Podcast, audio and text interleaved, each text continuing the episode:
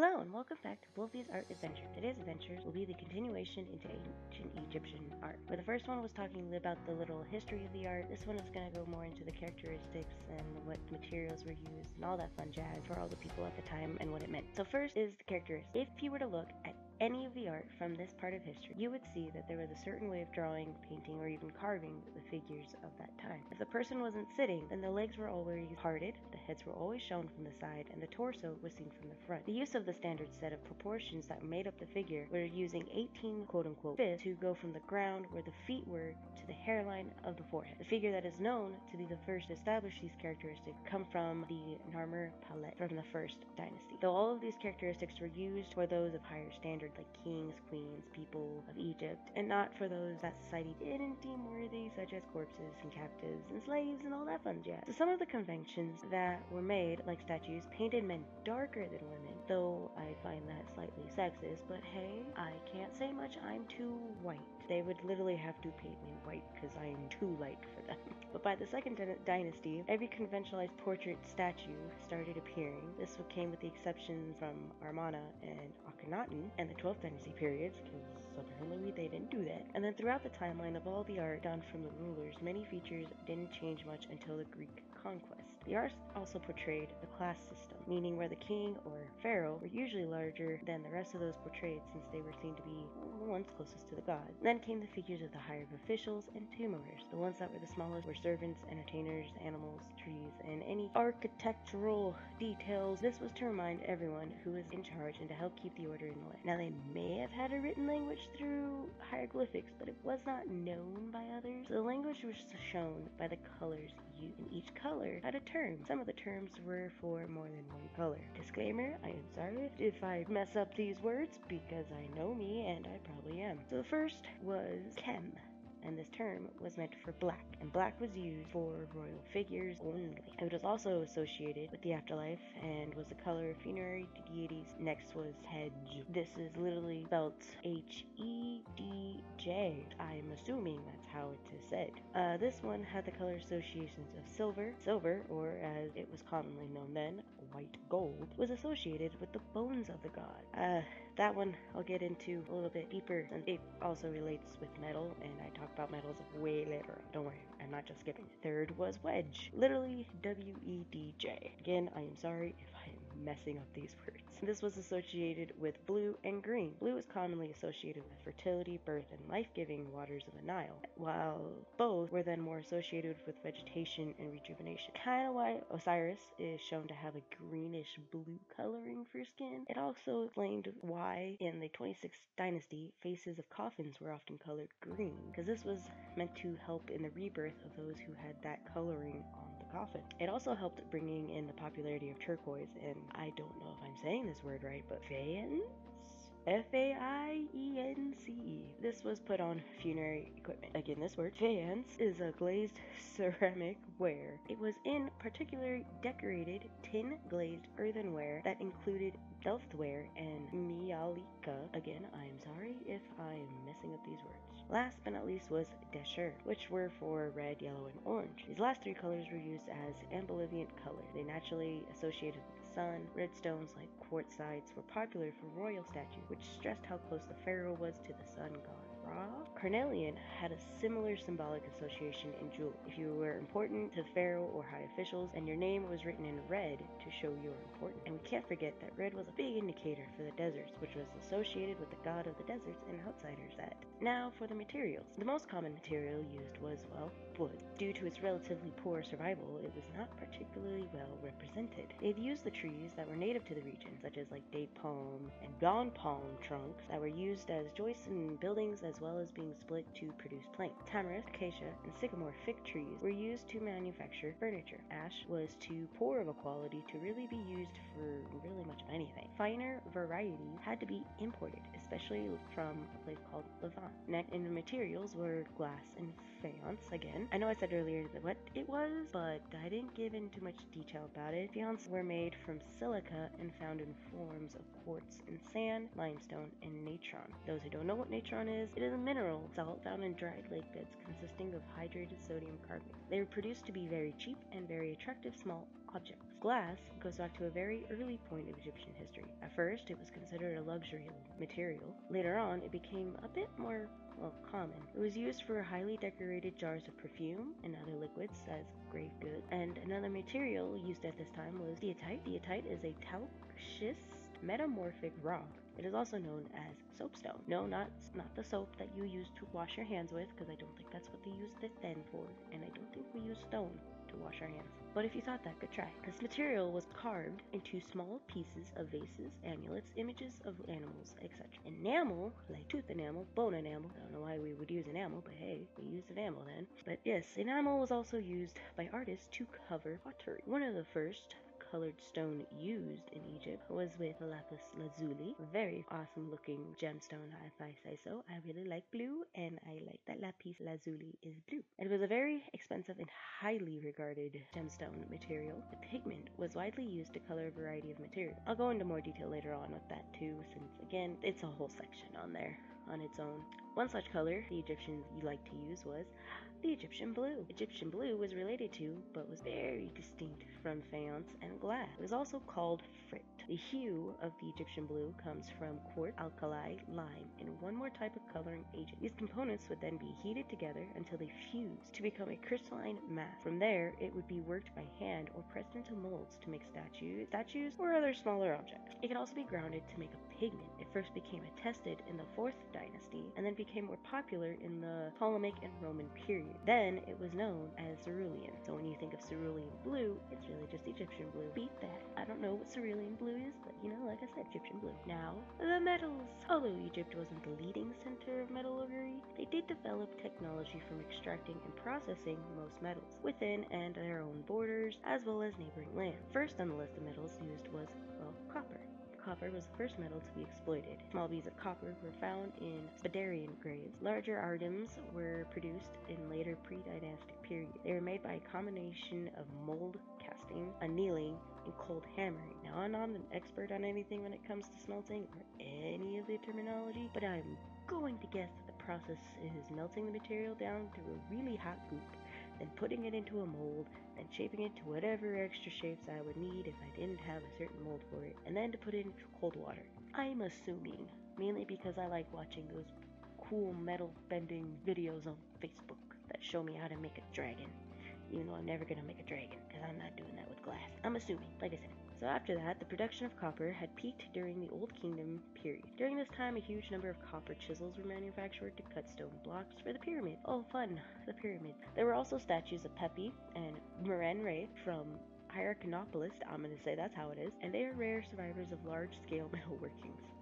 The next metal that was used was gold. The gold treasure that was found in Tutankhamun's tomb came to symbolize wealth in ancient Egypt. It illustrated importance in the pharaonic culture. Burial chambers in a royal tomb was soon called the House of Gold. If you can recall when I had said that silver was seen as the quote unquote bones of the gods, well, gold was known to be the skin of the gods since it was a shining metal that never tarnished. This ideal material was used for cult images of deities, royal funerary equipment, and to add brilliance to the top of obelisks. It was also used extensively for jewelry, kind of like how rappers tend to wear chains of gold around their necks to show how wealthy they are, or to be distributed to officials as award- rewards for the loyal services. Now comes the opposite of gold. Well, silver. As previously stated, it is seen as the bone of the gods. Who knew? It's like the third time I've said that now. But in order to get the precious metal, it needed to be imported from Levant. Its rarity initially gave it a greater value than gold. Early workings of silver included bracelets of Hetepheres. During the period of the Middle Kingdom, it became more widely tested and it seemed to have become less valuable than gold. Silver jewelry that was dated back in the 12th dynasty period were made for the female members of the royal family were found in Dashur and Lahun. Next on the list is iron. This was the last metal to be exploited on a large scale. Meteoritic iron was used for manufacturing of beads that date back to the Badarian period, but it wasn't until the late period that the technology to smelt iron was introduced. Before that, iron objects were imported, which consequently made it highly valued for its rarity. There were Amarna letters that referred to diplomatic gifts of iron being sent from the Near Eastern rulers, mainly between the Hittite and Amenhotep III and Akhenaten. Tools and weapons made from iron became really common during the Roman period.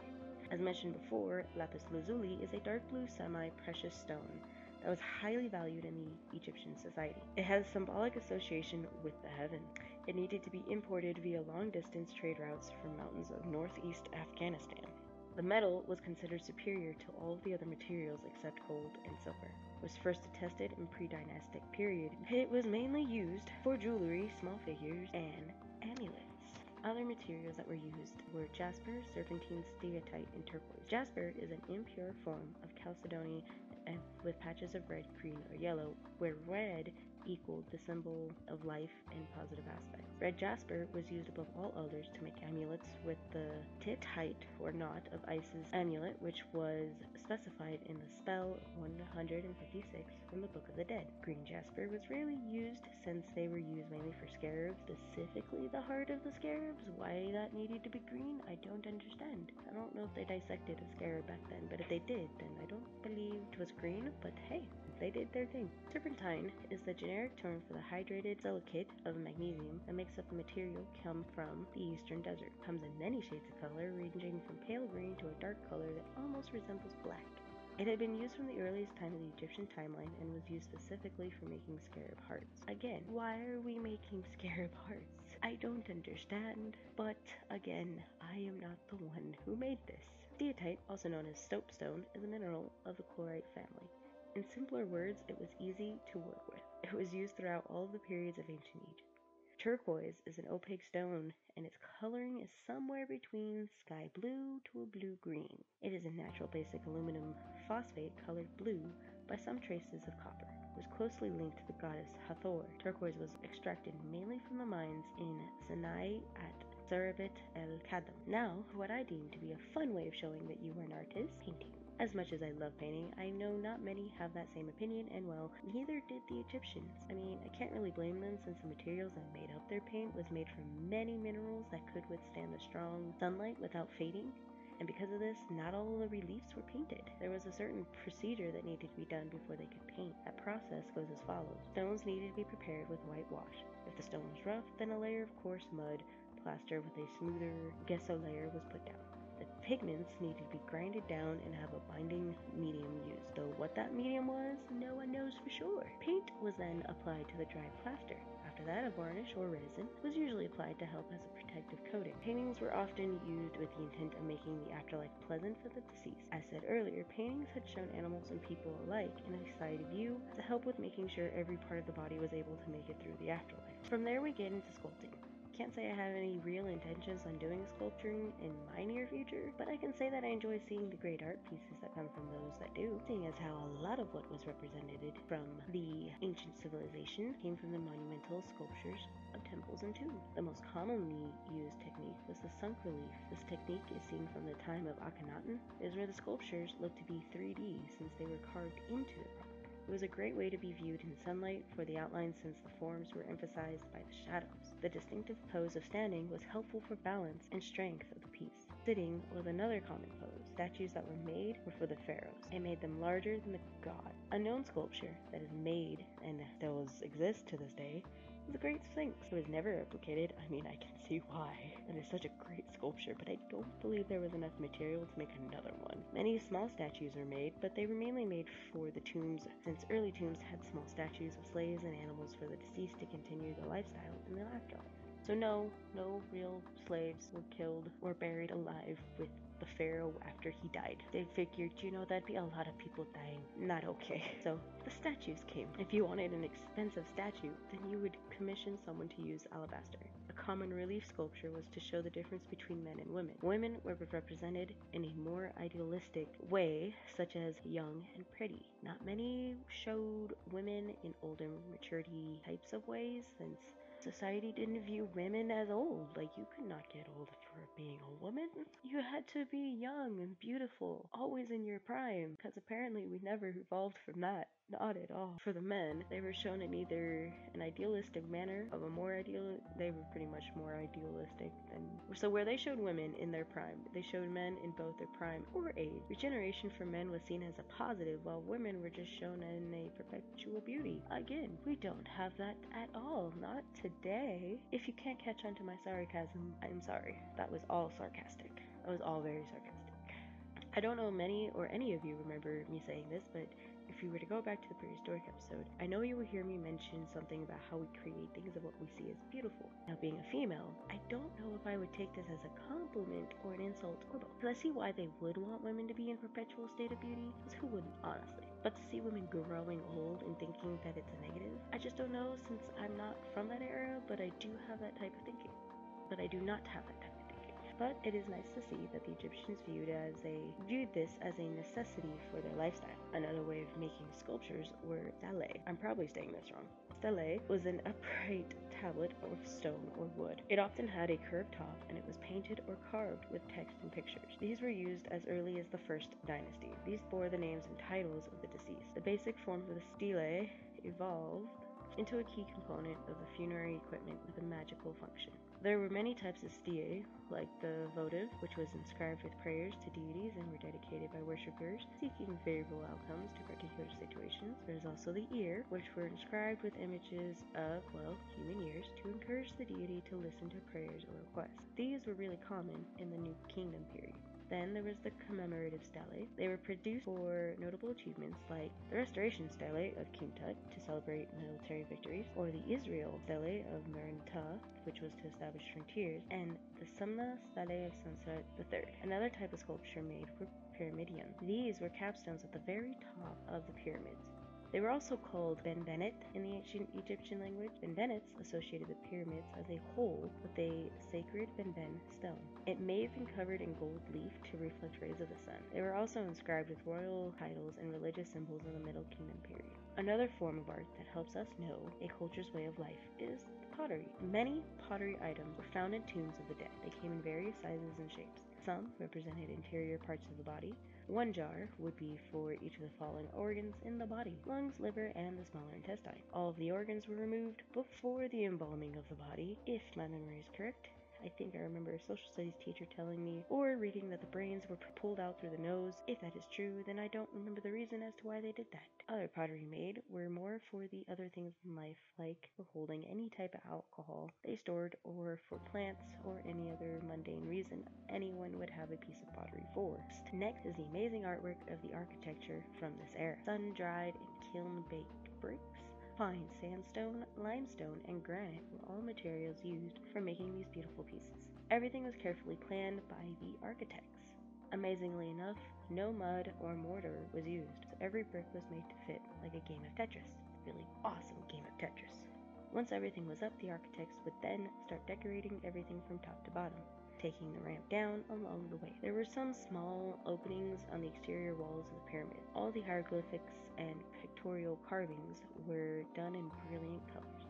The hieroglyphs would describe what changes the pharaoh would go through to become a god. The pictorials were of scarabs, sacred beetles, at least one solar disk, and vultures. Now we move to jewelry. It tended to exhibit a love of ornament and personal decorations that came from the pre-dynastic periods. Burials during the Badarian period often contained strings of beads. The materials used were glazed steatite, shell, ivory, gold, silver, copper, and neon. These were all during the pre-dynastic period. More varied materials were introduced after the first dynasty. During the Old Kingdom, a combination of carnelian, turquoise, and lapis lazuli were brought into the mix. It helped establish that what jewelry was meant for the royals.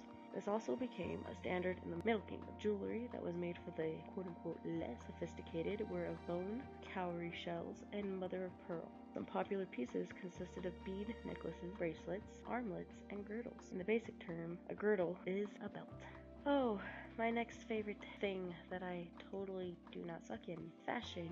The art that was created for the clothes worn during this time are often shown with reflective, tight fitting dresses that were for men, women, and children. It may have been for the whole purpose of just showing off their figures, kind of like what we still do to this day. And just like today, there were different clothings worn for different seasons of the year, as well as a difference in material used to show which part of society one was from. For the general population, clothing was very simple, mainly made out of linen, and either the color was white or an offset white coloring. Men would have typically worn a simple loincloth or a shendyt, kind of like a short kilt. During Middle Kingdom, a longer, more voluminous clothing came into appearance. Then, by the late 18th dynasty and Ramesside period, robes came that were flowing they were elaborately pleated and diaphanous, became popular for men and women. Wearing decorated textiles on the clothing became popular during the New Kingdom period. That was for the men. For the women, dresses had been enhanced by a colorful beat netting that was worn over the top of any of the styles throughout the different periods. During the Roman period, it had become known for manufacturing of lined clothing. For their footwear, it was just sandals made of leather or basketry. Another sense of life that I definitely fail at is makeup. Now, I'm the worst when it comes to anything that deals with makeup. I still remember when we had to use our fingertips to apply most of the makeup that was worn at the time. Nowadays, we have brushes and weird thing. I don't know. I don't know any of the applicators. I just know brushes, and I don't know how to do any of that. As for the Egyptians, it was a part of the culture since the pre-dynastic period. The eye paint that was called kohl was applied to protect the eyes from the environment, and it was made from galena, which was a bluish gray or black mineral of metallic appearance consisting of lead sulfide, which was the chief ore of, well, lead. During the Old Kingdom, green eye paint was used and it was made from malachite. This was a bright green mineral that consisted of copper hydroxyl carbonate. It typically occurs in masses and fibrous aggregates with azurite and is capable of taking a high polish. For the lips, a rouge made from the red ochre was used for painted lips and cheeks. Henna was used to dye hair, fingernails, and toenails. Creams and unguents that were used to help condition the skin were made from various plant extracts. Now, all of our favorite type of art, music. Without music, can life really be interesting? I mean, we all listen to different types of genres out there, and we all pretend that these songs are the background music to our own little movies about life. And I'm to go out on a limb by saying that this podcast may have gotten a bit better with the addition of music playing in the background. Just as we do know, they played music for any important parts of the celebration, though it was mainly instruments like castanets, flutes, drums, and harps. For anyone who doesn't know what a castanet is, it is a small, concave piece of wood, ivory, or plastic joined in pairs by a cord and clicked together by the fingers. It is normally known nowadays as an instrument that accompanies Spanish dancing. Then lyres and lutes were introduced from the Levant. Sheets of music weren't attested until early Ptolemaic period, though groups of musicians weren't popular until the Old Kingdom. These groups were made of either mixed genders or just females. Another type of instrument was the sistrum. Sistra rattles that were used more in religious ceremonies such as temple rituals. These were usually played by only women. and is also known as a seshesh. I can't say this word. Seshehet. The name of this instrument imitates the swishing sound that the small discs made when it was shaken. It was closely associated with Hathor in her role as the quote unquote Lady of Music. The handle was often decorated with Hathor's head. There were two kinds known of this instrument the naos shape, which was shaped like a temple or shrine, and the hoop shape, which was the more common of the two used. Now we're getting into the funerary art. This consisted of coffins, canopic jars, masks, and ushabati. Coffins came into use during the First Dynasty. They were a simple rectangular wooden box, commonly known as Lord of Life. The primary function was to provide a home for the ka of the deceased and to protect the physical body from harm. In the Fourth Dynasty, longer coffins were developed. This was to allow the body to be buried fully extended. This became customary so that the body could lay on its side by the end of the Old Kingdom. The side of the coffin that faced east was decorated with a pair of eyes so the deceased could look towards the rising sun, which brought the promise of daily rebirth. During the first intermediate period, decorated coffins became a substitute for tomb decoration. During the Middle Kingdom, text on the coffins made its first appearance. It was sometimes with details of maps of the underworld and its number of distinct regional styles. The Theban era, or the late 17th and early 18th dynasties, characteristics anthropoid rishi, feathered coffins, were produced. These were replaced with other anthropoid styles that became the standard from throughout the country for the remainder of the history. During the New Kingdom, the predominance of tombs already decorated removed the object friezes.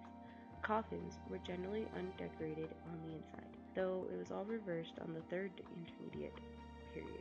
When this happened, the decoration of the coffins focused on the Osiris myth and the extracts from the Book of the Dead, which was to aid resurrection of the deceased. During the Ptolemaic and Romanic Roman periods, coffins were replaced completely for cartonnage masks that were fixed onto the mummy wrappings. If coffins were made, it was out of wood. Anyone of high standing used fine quality imported cedar wood. From the Middle Kingdom and on, wealthy individuals were often provided with a set of two or three nested coffins. Most of the coffins were made with glass or precious stones, while the royal coffins were made from gold or silver. Now, this was all for once they were done with taking out certain parts of the body of the deceased. This is where the canopic jars come in. These jars were the internal organs. These jars were where the internal organs were stored. The jars were named after the human headed jars that were worshipped as a personification of Canopus by inhabitants of the ancient Canopus. This practice of evisceration was first attested in burial of Hetepheres in the early 4th dynasty. The organs were stored in travertine. Travertine was a white or light colored calcareous rock that was deposited from mineral in springs. The organs that were taken out were the liver, stomach, lung, intestine. These were the four organs that were harvested. Each organ was provided with a separate jar of either stone or pottery and then placed under a symbolic protection of one of the four sons of Horus. During the first intermediate period, the stoppers on the jars began to be modeled in the form of human heads. Then, in the late 18th dynasty, it became more commonly modeled to resemble heads of protecting Jenny. Jenny is the most plural, it's just the plural form of genie. These heads were either of a baboon, jackal, falcon, or human. This became a normal in the 19th dynasty for the head of the jars. By the third intermediate period, the mummified organs were originally returned. During this time, dummy jars were made for the royals so that those who wanted to steal the organs for whatever purpose got nothing. Manufacturing of the jars continued into the Ptolemaic period, but died out during the Roman period. Next, the masks. Now, these masks were used in all the periods of this era. The purpose was to transform the wearer into a mortal being, from a mortal being into a divine being. This was also the same throughout all periods of time for the ancient Egyptians. Not all the masks were the same, however. Most were made of gold. Then, in the Roman period, there were portraits of the deceased. The last piece of funerary art were the Ushabati. The Ushabati were also known as either Shalop or Shop. These were just funerary figurines whose purpose was to act as a substitute for the deceased when called upon to perform agricultural work or cover labor in the afterlife. These evolved into the Middle Kingdom from servant statues that were included with the funerary god. The earliest examples of these figurines were crude statues made of wax, clay, or wood. Later on, they were fashioned as mummification figures, and in the end of the 12th dynasty, were customarily inscribed with an Ushabati text, which comes from the 6th chapter of the Book of the Dead that has specifics of the Ushabati's duties. And there you have it, the last part of the adventure into the art of ancient Egypt. If you like this episode and want to listen to more, you can hear me on other platforms other than Anchor, like Google Podcasts, Apple Podcasts, Spotify, and other podcast platforms. You can also follow me on Facebook, Twitter, and YouTube. Links to each of these will be provided in the description below, whether you are listening to this as a podcast or watching this as a video. Also, I can assume that you guys can hear that I am still sick. This is kind of why I haven't been able to record as of late, as well as, well, the holidays came and went and they were very busy times for me. I'm very sorry if you have been listening since the very beginning, or if you are new and you realize that this is a very, very late recording, but I thank you for your patience and hopefully none of you or all of you have not given up on this podcast. I hope that since it is new now 2020, make a new schedule or even make a schedule now to uh, actually keep up with my recording and editing of everything. So I hope you enjoyed it. If so, like I said, you can follow me on all these things or listen to me on anywhere else, and I shall see you guys in the next adventure.